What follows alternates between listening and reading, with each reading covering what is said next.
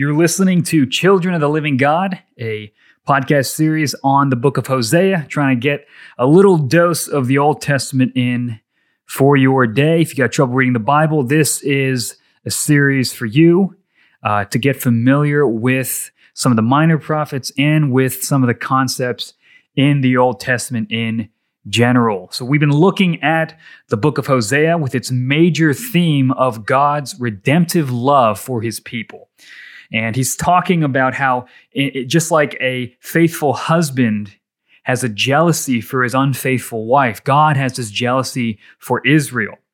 God brought Israel out of slavery and loved Israel and raised Israel and cared for Israel, and Israel has responded with rebellion and idolatry. They have turned toward false gods. And as a result, God will discipline his unfaithful wife by letting her sink into the consequences of her sin.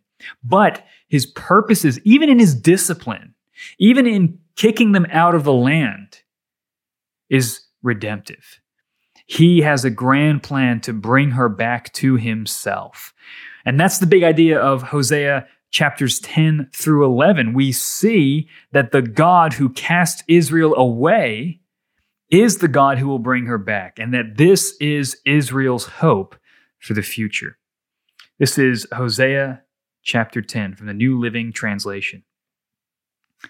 How prosperous Israel is, a luxuriant vine loaded with fruit. But the richer the people get, the more pagan altars they build. The more bountiful their harvest, the more beautiful their sacred pillars. The hearts of the people are fickle. They are guilty and must be punished. The Lord will break down their altars and smash their sacred pillars. Then they will say, We have no king because we didn't fear the Lord. But even if we had a king, what could he do for us anyway? They spout empty words and make covenants they don't intend to keep. So injustice springs up among them, like poisonous weeds in a farmer's field. The people of Samaria tremble in fear for their calf idol at Beth Aven, and they mourn for it, though its priests rejoice over it. Its glory will be stripped away. This idol will be carted away to Assyria, a gift to the great king there. Ephraim will be ridiculed, and Israel will be shamed because its people have trusted in this idol. Samaria and its king will be cut off, and they will float away like driftwood on an ocean wave. And the pagan shrines of Aven, the place of Israel's sin, will crumble. Thorns and thistles will grow up around their altars. They will beg the mountains, bury us, and plead with the hills, fall on us. The Lord says, O Israel, ever since Gibeah, there has been only sin and more sin. You have made no progress whatsoever. Was it not right that the wicked men of Gibeah were attacked? Now, whenever it fits my plan, I will attack you too. I will call out the armies of the nations to punish you for your multiplied sins. Israel is like a trained heifer treading out the grain, an easy job she loves, but I will put a heavy yoke on her tender neck. I will force Judah to pull the plow and Israel to break up the hard ground. I said, plant the good seeds of righteousness, and you will harvest a crop of love. Plow up the hard ground of your hearts, for now is the time to seek the Lord, that he may come and shower righteousness upon you. But you have cultivated wickedness and harvested a thriving crop of sins. You have eaten the fruit of lies, trusting in your military might, believing that great armies could make your nation safe. Now the terrors of war will rise among your people.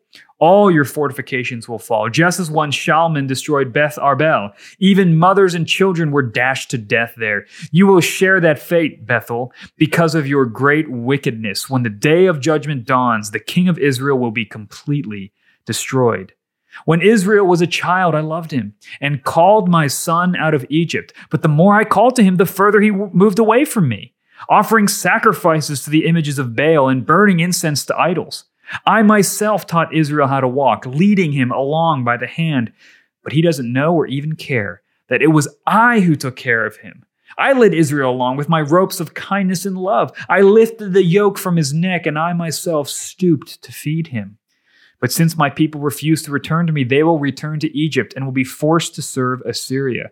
War will swirl through their cities. Their enemies will crash through their gates. They will destroy them, trapping them in their own evil plans. For my people are determined to desert me. They call me the Most High, but they don't truly honor me. Oh, how can I give you up, Israel? How can I let you go? How can I destroy you like Admah or demolish you like Zeboim? My heart is torn within me, and my compassion overflows. No, I will not unleash my fierce anger. I will not completely destroy Israel, for I am God and not a mere mortal. I am the Holy One living among you, and I will not come to destroy, for someday the people will follow me. I, the Lord, will roar like a lion.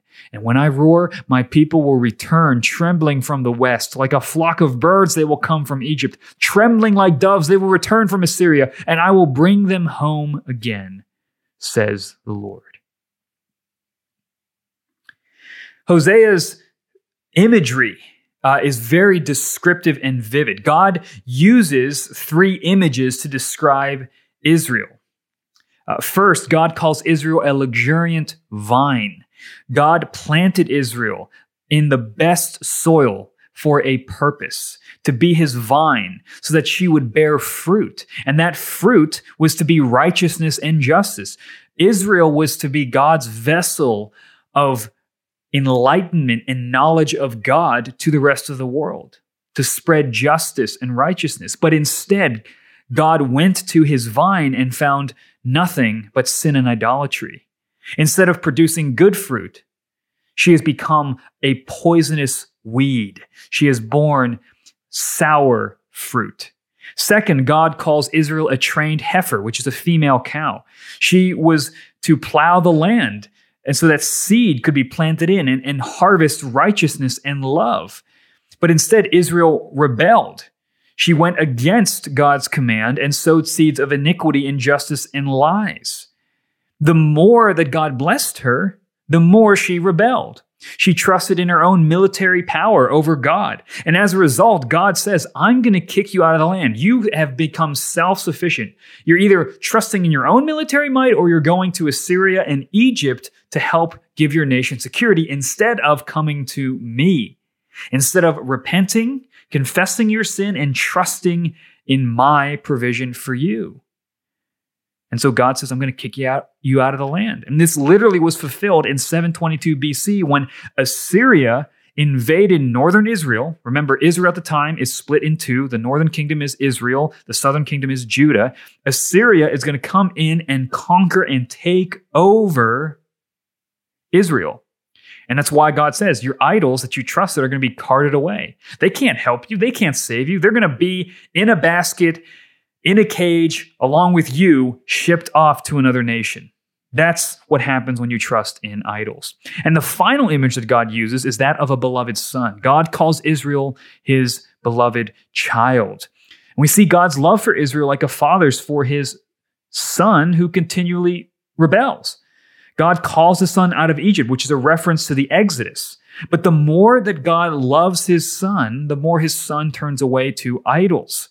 It's a very one sided relationship. God taught Israel to walk, led him through the wilderness, cared for him with kindness and love, stooped down to feed him, but Israel still rebels. This is this, the narrative of the entire Old Testament. If you read even just Numbers and Deuteronomy and Exodus, you see Israel's history of unfaithfulness. Israel rebels against God despite all the grace and mercy and kindness he shows to the nation. Yet God still has compassion for Israel. This is so key. We hear God's heart of anguish over his people. He cannot let them go or give them up. His heart is torn and he is filled with compassion. And even though he's going to discipline Israel by sending Israel out of the land, his love for his wayward wife still remains. He will not pour out all of his wrath. And one day he'll call out like a lion and bring all of his people scattered among the nations to Assyria and Egypt, and he's going to bring them back to the land. He will restore his people. Now, one key aspect of Hosea 11 is in the first two verses. And these verses are actually quoted in Matthew 2:15. So God says, Out of Egypt I called my son, referring to the Exodus. He called Israel out of Egypt. But in Matthew 2:15, we see that Matthew says that verse in Hosea 11:1 is actually fulfilled by Joseph, Mary, and Jesus leaving Egypt. If you remember in the in the in, in Jesus' childhood, Herod sends out a message he wants to kill all the children in Israel. So Joseph, Mary, and Jesus, they flee to Egypt until Herod's done, and then they return. And Matthew says that return from Egypt back to uh, Israel is the fulfillment of what Hosea is saying when God says, I called my son out of Egypt. Now, what we have here is what's called a dual fulfillment. There's a near fulfillment and a, and a greater future fulfillment. In other words, when Hosea is speaking this prophecy, God in the near future is going to return his people out of exile. And we see that in ne- uh, Nehemiah and Ezra, right? God pulls Israel back out of Babylon and brings them back to the land.